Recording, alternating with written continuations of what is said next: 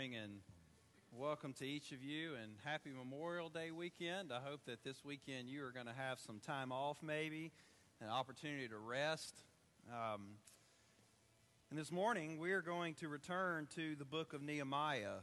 So we're going to finish out this morning this incredible story that I wish we had more time to unpack, but that we're kind of skimming the top. And so I want to ask if you have a copy of God's Word in some form, I'd love for you to please join us in the book of, of Nehemiah.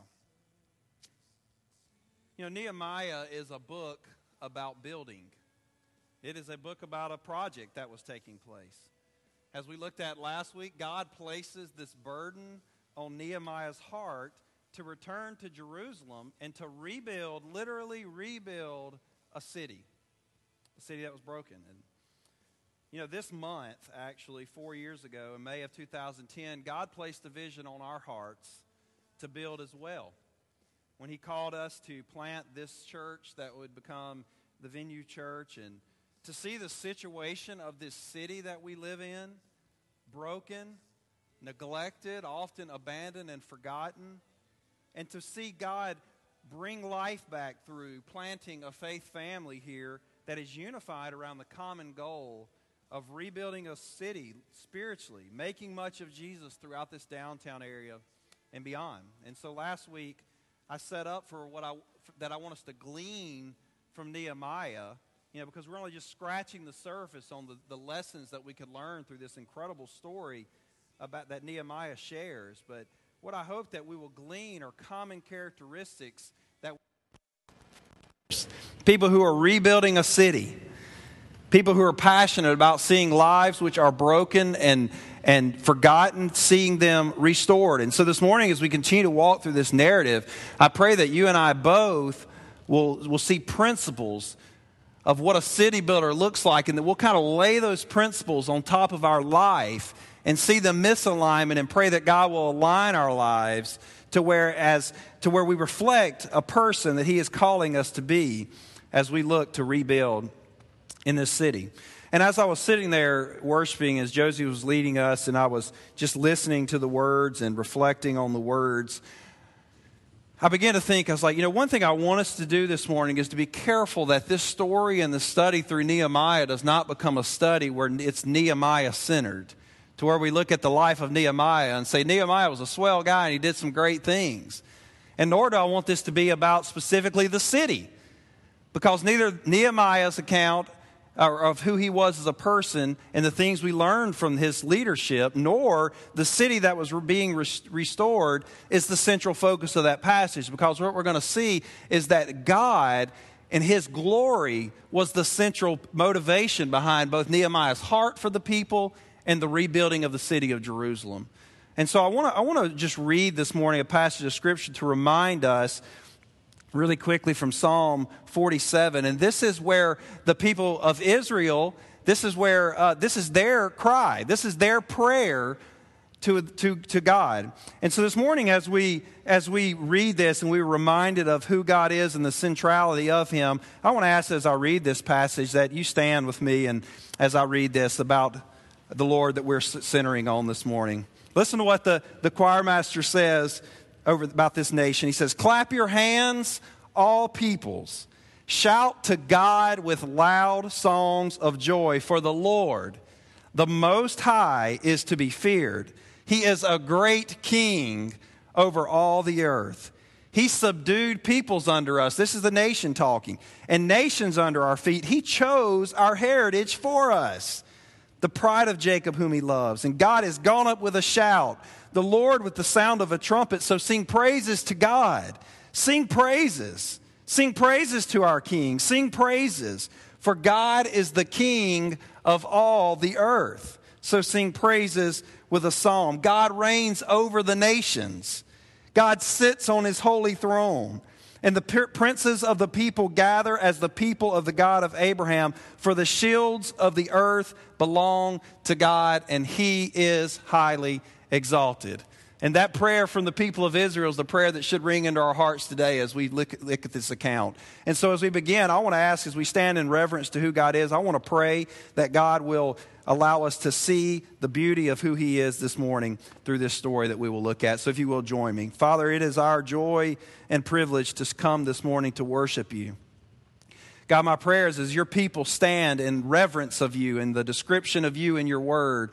Father, just as this passage from a psalmist described who you are, Father, and, and their hearts were motivated to worship. God, this morning as we take your word from Nehemiah and as we unpack it, God, may our hearts not be warmed by a strategy of a man, by the compassion of a man. May our hearts not just strictly be warmed, warmed by the people who, who work together and strive together and, and had rich community, God, but may all of this point us to where we literally and spiritually rise to our feet, to where we worship you for who you are, because you are still the God over all nations.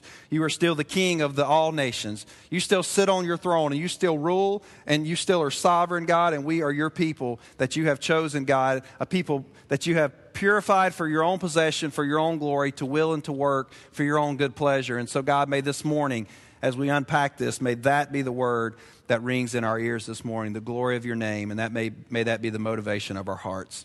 And that's our prayer, and we ask it in Jesus' name. Amen. Okay, you can be seated. So, Nehemiah. Now, for those of you who weren't here last week, I want to just take a quick moment to bring you up to speed on what is taking place, both for the city of Jerusalem and the life of Nehemiah, but also for the nation of Israel as a whole. You know, after Solomon's reign, we looked last week how the nation of Israel, God's chosen people, they had begged for a king. Even though they were not a nation who was to be governed by a king, they wanted a king because everybody else had a king, and God graciously gave them what they wanted. And we talked about how last week it was an absolute train wreck for their nation. The kings were an absolute disaster for the large in part.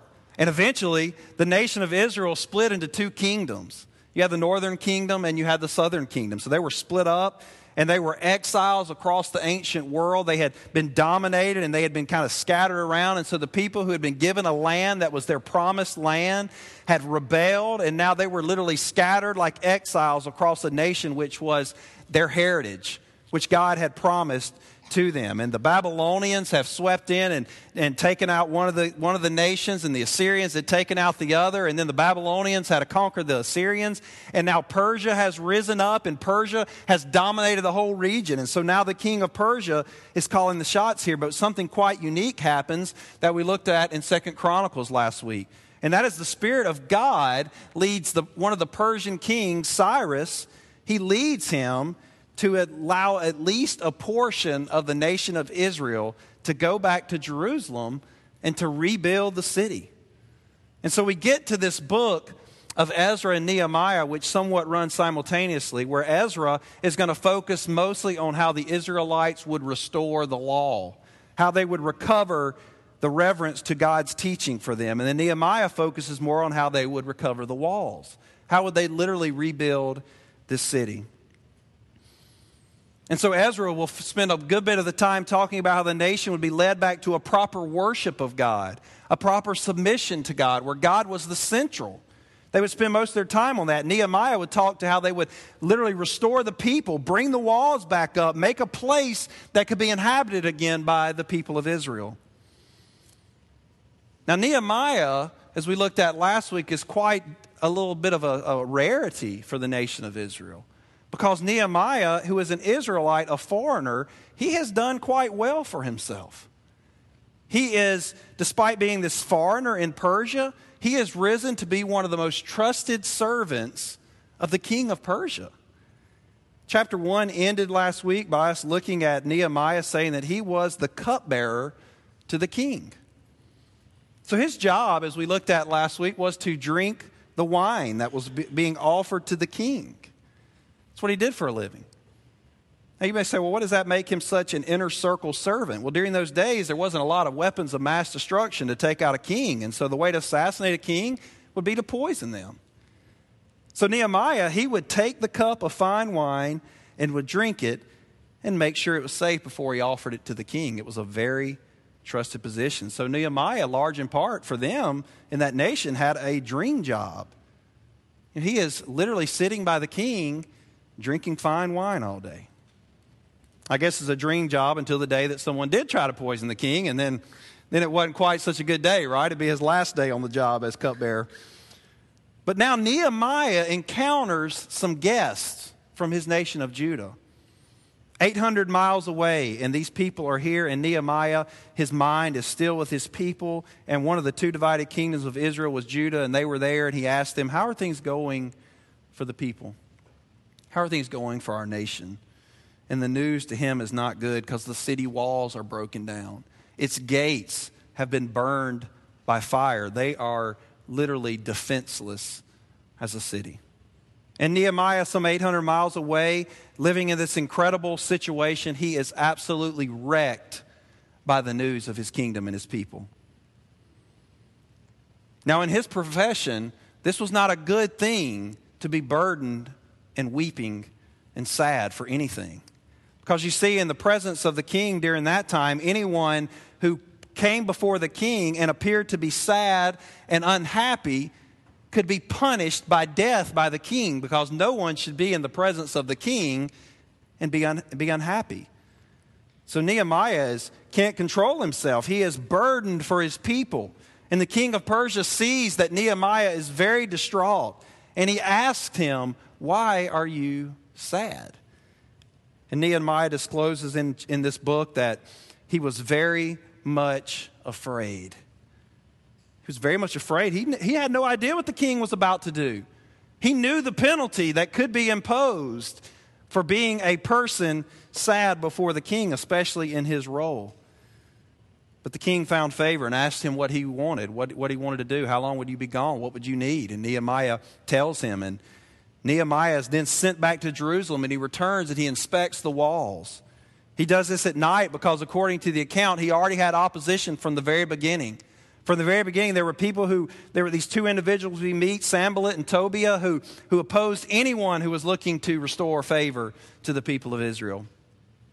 And Nehemiah concludes in chapter two, verse seventeen, what must be done when he says this. Chapter two, verse seventeen, he says, you see the trouble that we are in, how Jerusalem lies in ruin with its gates burned. So come, let us build the wall of Jerusalem, that we may no longer suffer derision. And I told them of the hand of my God that had been upon me for good, and also of the words that the king had spoken to me. And they said, let us rise up and build. And so they strengthened their hands for the good work. And as the work began, we see in chapter three how something quite interesting begins to happen. The list of builders that are described have great significance to our story. It wasn't a listing of skilled and licensed contractors and builders with wealth of knowledge of rebuilding a city and a wall. There were no planners. There were no, there was no one there who understood what was taking place. There were merchants, and there were Levites, and there were goldsmiths. There were perfume makers. There were people all working together, unified for the goal of restoring the city. Well, Sanballat and Tobiah saw the progress, and they began to rally their troops together in preparation to come and to oppose the Israelites. And so we ended last week with Nehemiah's plan in chapter four to prepare to face the opposition that would come upon them. And through this first part, we looked at three characteristics of a city builder. We looked at three characteristics. I originally said there were six, but I found a seventh, so you get four today, okay? So, so if, you need, if you're a note taker, change it to seven characteristics of a city builder. Last week we looked at this. We said a city builder, someone who is, in our case, spiritually speaking, we talked about how we believe the word from Nehemiah is not just descriptive about a historical event, but it's prescriptive about characteristics that you and I should have. And so we talked about last week that, first of all, people that are city builders are people of compassion. Nehemiah wept for his people. If we're going to see a sustainable desire to see change in our city and beyond, we must be driven and motivated by a compassion to see God restore his name among the brokenness of our people. We need hearts that hurt for things, for those who are hurt. We need a heart that is broken for the things that broke the heart of God. And we talked about seeing both restoration literally and spiritually in our city. So they were, we're people of compassion. We're people that pray and fast. Before Nehemiah did anything, he prayed. In the presence of the king, the king says, what do you need, Nehemiah? And he says, I prayed. Before he even, even went into anything, Nehemiah spent, I think we talked last week, that Nehemiah spent four months praying, and it only took about fifty-two days to rebuild the wall. So his sensitivity to praying and fasting was supreme compared to the amount of energy he exerted physically to rebuild the wall.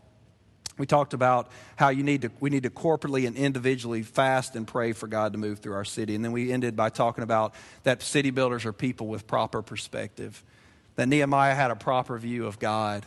He had a proper view of God and his power and his perfection. He realized, he said, God, you are, you are a covenant-keeping God. But he goes on, and secondly, we saw that he had a proper view of himself because Nehemiah confessed and repented and prayed on behalf of his people. So city builders will have a heart of repentance. So that's where I want us to pick the story up today in Nehemiah chapter four. And we're going to begin with verse one.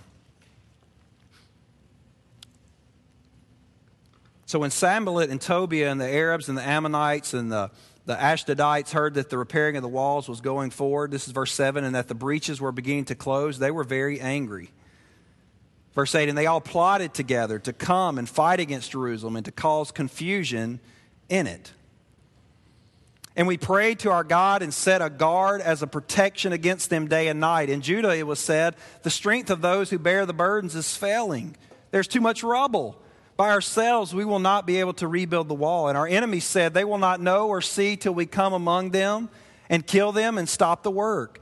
At that time, the Jews who lived near them came from all directions and said to us ten times, you must return to us.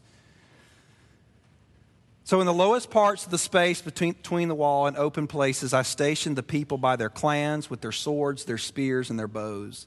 And I looked and arose and said to the nobles and to the officials and to the rest of the people, do not be afraid of them. Remember the Lord who is great and awesome, and fight for your brothers, your sons, your daughters, your wives, and your homes. When our enemies heard that it was known to us and that God had frustrated their plan, we all returned to the wall, each to his work. And from that day on, half of my servants worked on construction and half held the spears, shields, bows, and coats of mail. And the leaders stood behind the whole house of Judah who were rebuilding, who were building on the wall. Those who carried the burdens were loaded in such a way that each labored on the work with one hand and held his weapon with the other. Verse eighteen. And each of the builders had his sword strapped at his side while he, while he built. The man who sounded the trumpet was beside me. And I said to the nobles and to the officials and to the rest of the people, the work is great and widely spread, and we are separated on the wall far from one another. In the place where you hear the sound of the trumpet, rally to us there, and our God will fight for us. And so we labored at the work, and half of them held the spears from the break of dawn until the stars came out. I also said to the people at that time, let every man and his servant pass the night within Jerusalem, that they may be a guard for us by night and may labor by day. So neither I nor my brothers nor my servants nor the men of the guard who followed me, none of us took off our clothes. Each kept his weapon at his right hand. So Nehemiah continues the work. He perseveres. They keep pushing on. In, in, fight of, in, in light of opposition, they didn't stop. They just prepared themselves, and they continued the work that God had called him to. Well, then in chapter five, we see the compassion of Nehemiah once again. Because in the nation of Israel there, the people who were working, there were poor among them, who had been working and, and, and were having to mortgage their fields and mortgage their vineyards. They were having to, to put it up as collateral, and, and there, there are people from their own nation were, were charging them interest on it. And Nehemiah tells them that what they're doing was not good. They're forcing their own people into slavery. And so scriptures tell us that Nehemiah was very angry. And he told them to return their property and start, stop charging them interest. And the people would agree and do as Nehemiah said. And then we get to chapter six, and we see the project which was birthed in the heart of Nehemiah. We see it come to completion. Look in chapter six, verse fifteen.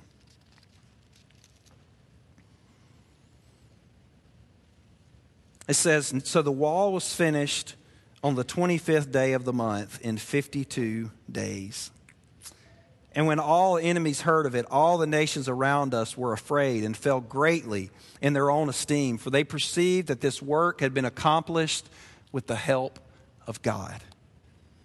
So through the building of the city, greater things were happening than just the restoration of a physical city, but people were once again beginning to fear the God of Israel because they had seen that this was a work that had been accomplished with the help of God. So now the exiles are returning to the city. It's a safe place. Life is there again. And people, there's a listing of the people who returned and who came back to inhabit the city. And then we get to chapter eight, And Ezra, the scribe, is told to go and to bring the book of the law. They looked for the truth from God that had been given to Moses, been neglected for generations. And they say, go get the scroll. And look in chapter eight, verse one, and read along with me.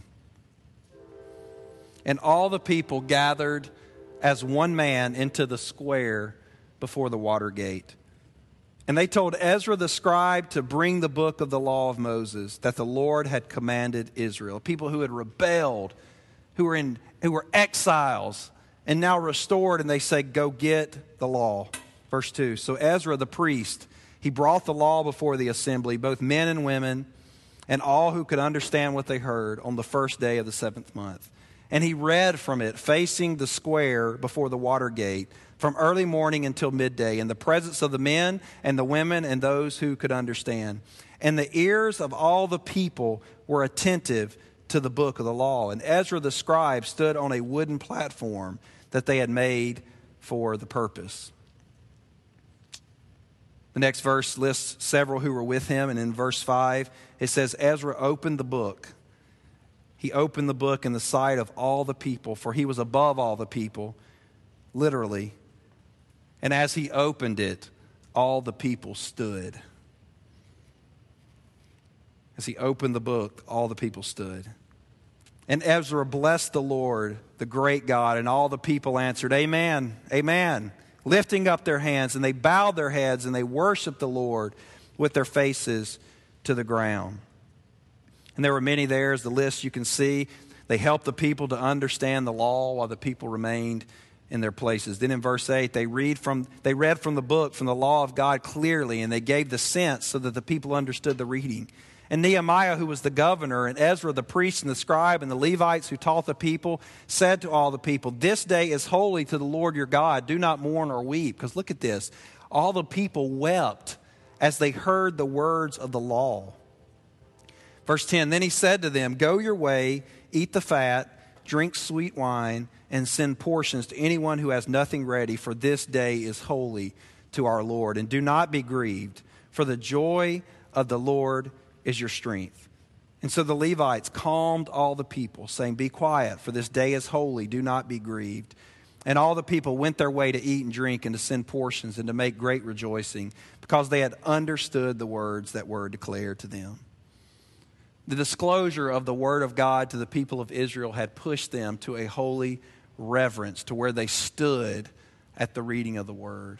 There's no instructional things. They said, go get the book of the law. And Ezra goes up onto the platform that was instructed for that. And as he opened the book, the people rose in anticipation. A broken people who had rebelled against the holy God had now seen his hand work as he used their hands to rebuild a city, who then knew that God was covenant-keeping to their nation. And it says that as they stood, they wept at the truth of God's word that was revealed to them. I think about the holiness of God, but then also about the unholiness of who they were. There was proper perspective restored. But then in chapter nine, we see the people respond to the truth of God's word through repentance. Look in verse one of chapter nine. Now on the twenty-fourth day of this month, the people of Israel were fasting. They were assembled with fasting and in sackcloth and with earth on their heads. And the Israelites separated themselves from all foreigners and stood and confessed their sins and the iniquities of their fathers. And they stood up in their place and they read from the book of the law of the Lord their God for a quarter of the day. And for another quarter of it, they made confession and they worshiped the Lord their God.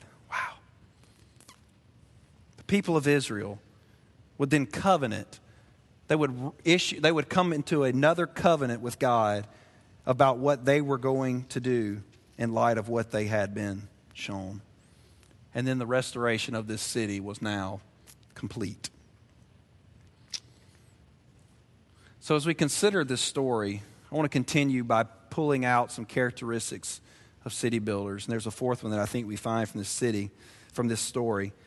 That's that, first of all, people who are city builders are people who are prepared for opposition. So we talked last week, there are people with proper perspective, people that pray and fast.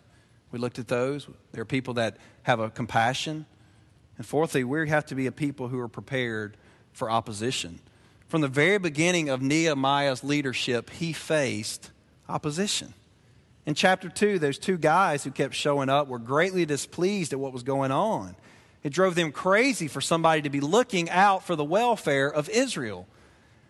They didn't even, they even, they even tried to discourage Nehemiah from doing the things that he was doing, because at the end of that chapter, they say, "What are you doing, Nehemiah? You're trying to rebel against the king? You're going you're going to commit treason? Is that what you're trying to do here? You're surely punishable by death." And I can hear them. "Are you sure you want to do that, Nehemiah? Are you nuts?" So they organized this army to kind of hit the Israelites with a sneak attack and disrupt their plans.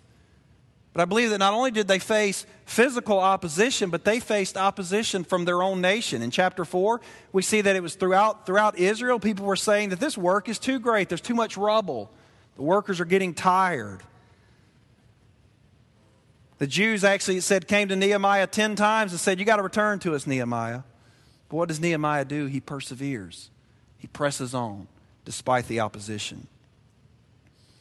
But Nehemiah also knew that the battle that he was engaged in and the opposition he was facing was more than just internal and external opposition from his own people. He recognized that this battle was also spiritual. In verse eight, Sanballat and Tobiah are plotting to come against the nation of Israel. Instead of drawing up a strategic military plan first, it says Nehemiah prays. So before he got this plan together to fight against this opposition, he says Nehemiah, he prayed. Verse nine, he says, "We prayed to our God and set a guard as a protection against them day and night." He prayed. He realized there was a spiritual battle taking place here as well.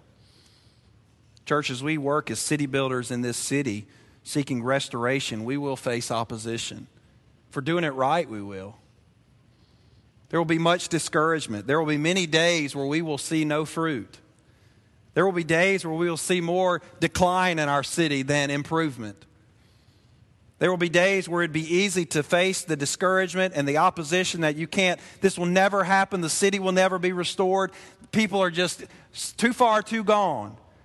And it'd be easy for us to be able to push back and to say, yeah, maybe they're right. But hear me this morning, city builders, persevere despite opposition. Look at Nehemiah. They fought on. They pressed on. They gave all they had to allow God to use them to rebuild this city.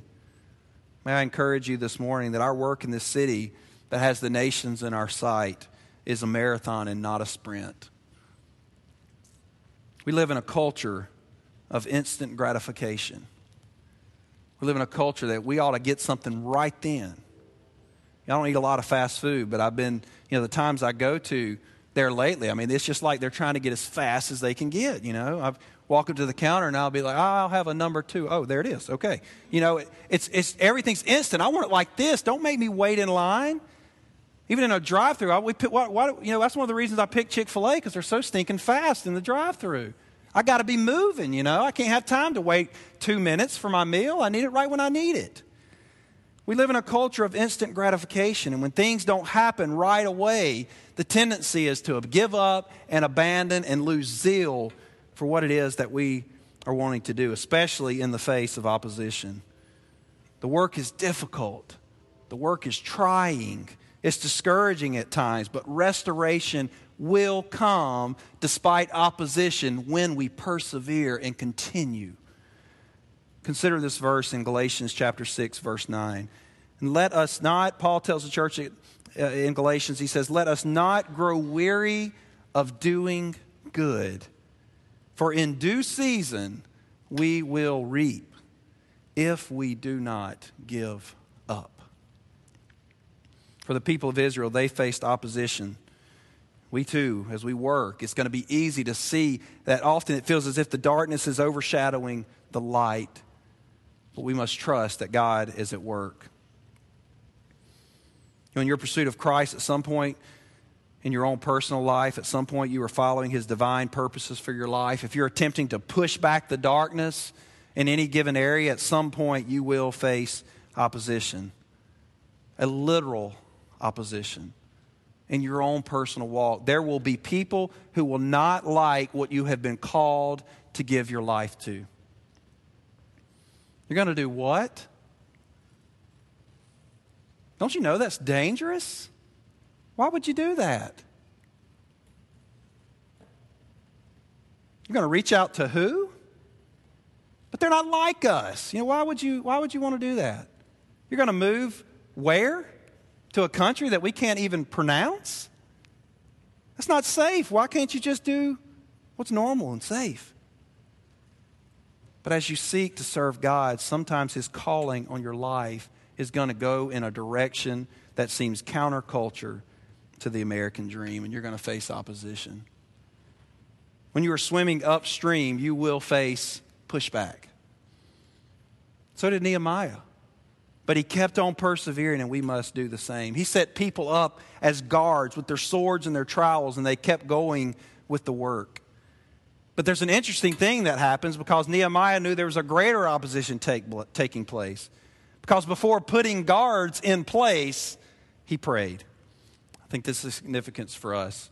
Because not only will you and I face literal opposition, but we must be prepared to face spiritual opposition as God's people.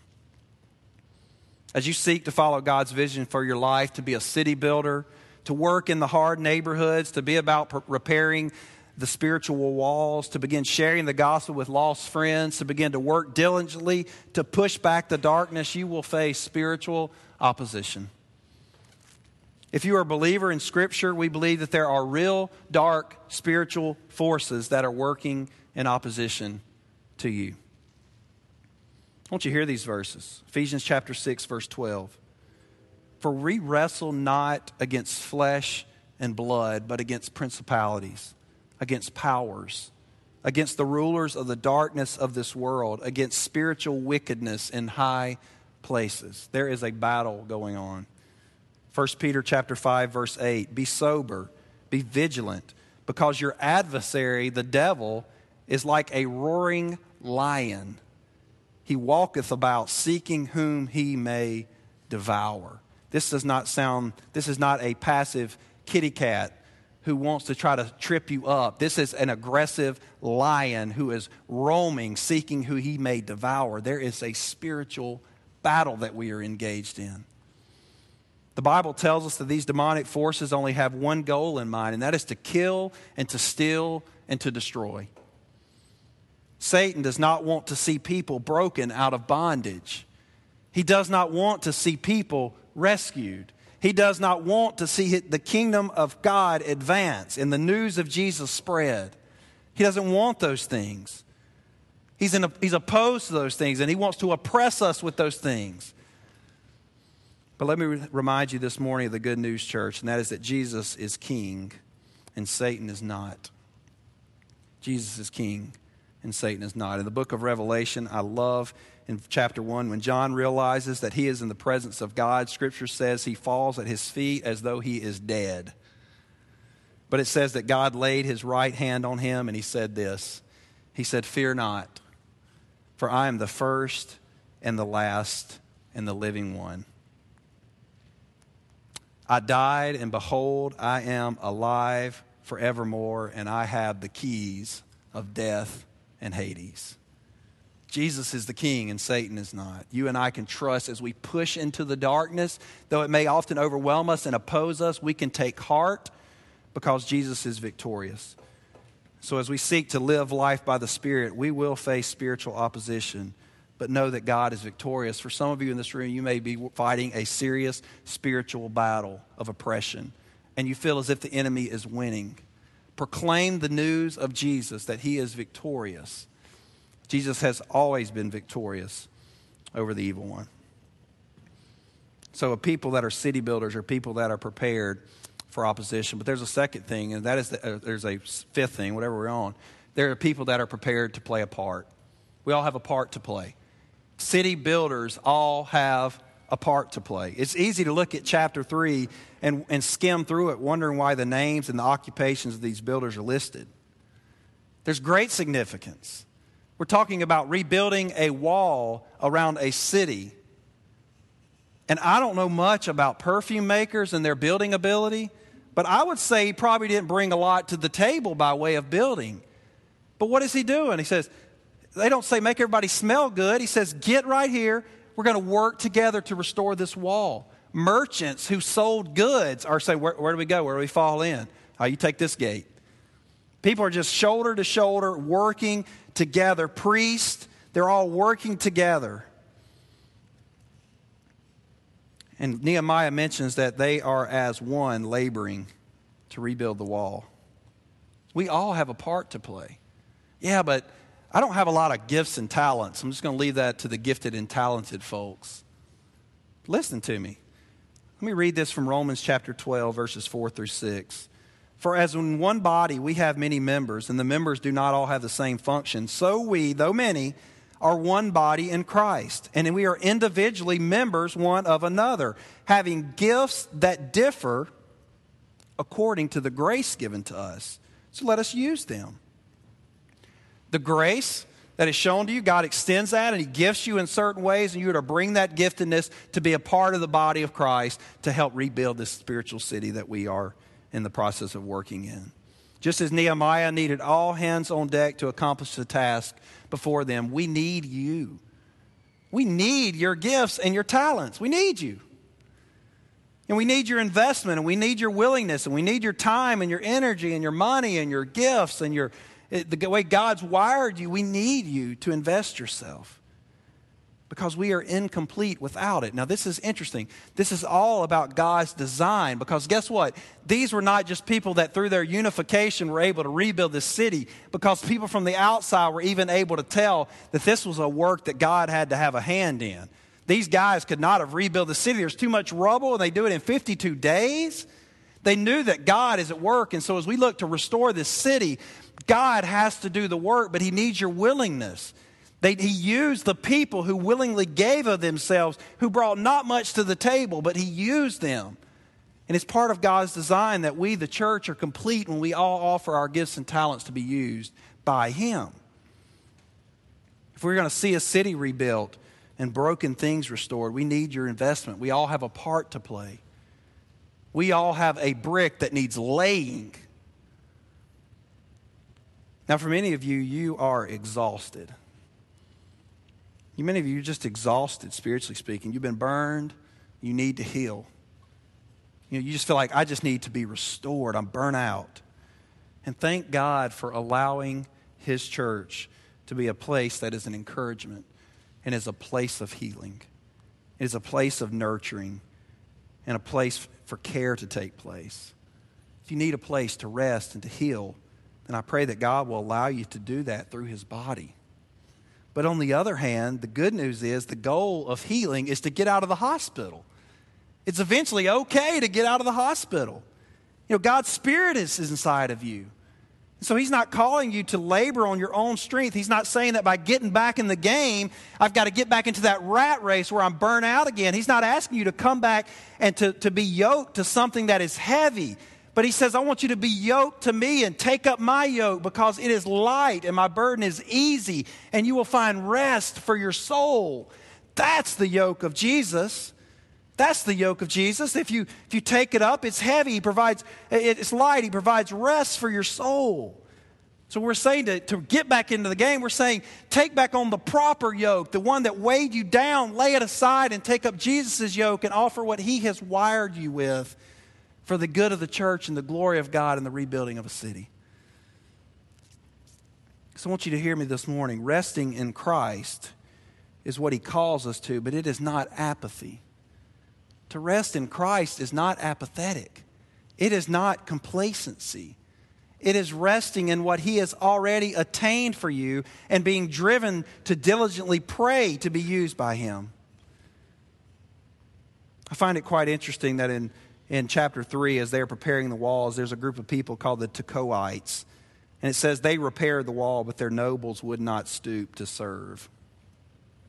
For some of you this morning, the challenge from God's word is that it's time to get in the game. It's time to stop attending, and it's time to start being the church. It's time to stoop and get your hands dirty. Time to, time to, time to serve in the same fashion that Jesus did. I have a fear that for many, many of our churches today, we are the disciples who are sitting around the table with filthy feet, arguing on points of theology, and we have failed to see that Jesus has slipped away from the table and has put a towel around Him and is washing our nasty feet. May you and I be willing to take the posture of a servant and serve. Number six, and I've got to move. I've got to, there are people that persevere in the word. I love Nehemiah eight. Ezra the priest prepares to read, and the people stand in anticipation on their feet. But what's interesting is that this anticipation leads them to a holy reverence before God, truth leading to humility. I ask you, what is your goal for studying God's word? Is it knowledge? Is it theology? Is it obligation? You know, church, the, the truth of God's word, no matter where we find ourselves, should lead us to a response. We must not worship theology. We must not worship the Bible, but we must worship the God of the Bible. You and, you and I must also not approach God's word apathetically, but rather in a way that leads us to fall before our faces before him in repentance. The people of Israel were weeping before God, but the glory of the God behind the Bible is that he meets our repentance with much grace, because Nehemiah instructs them and says, look, this day is holy. You don't have to weep. Go your way, eat.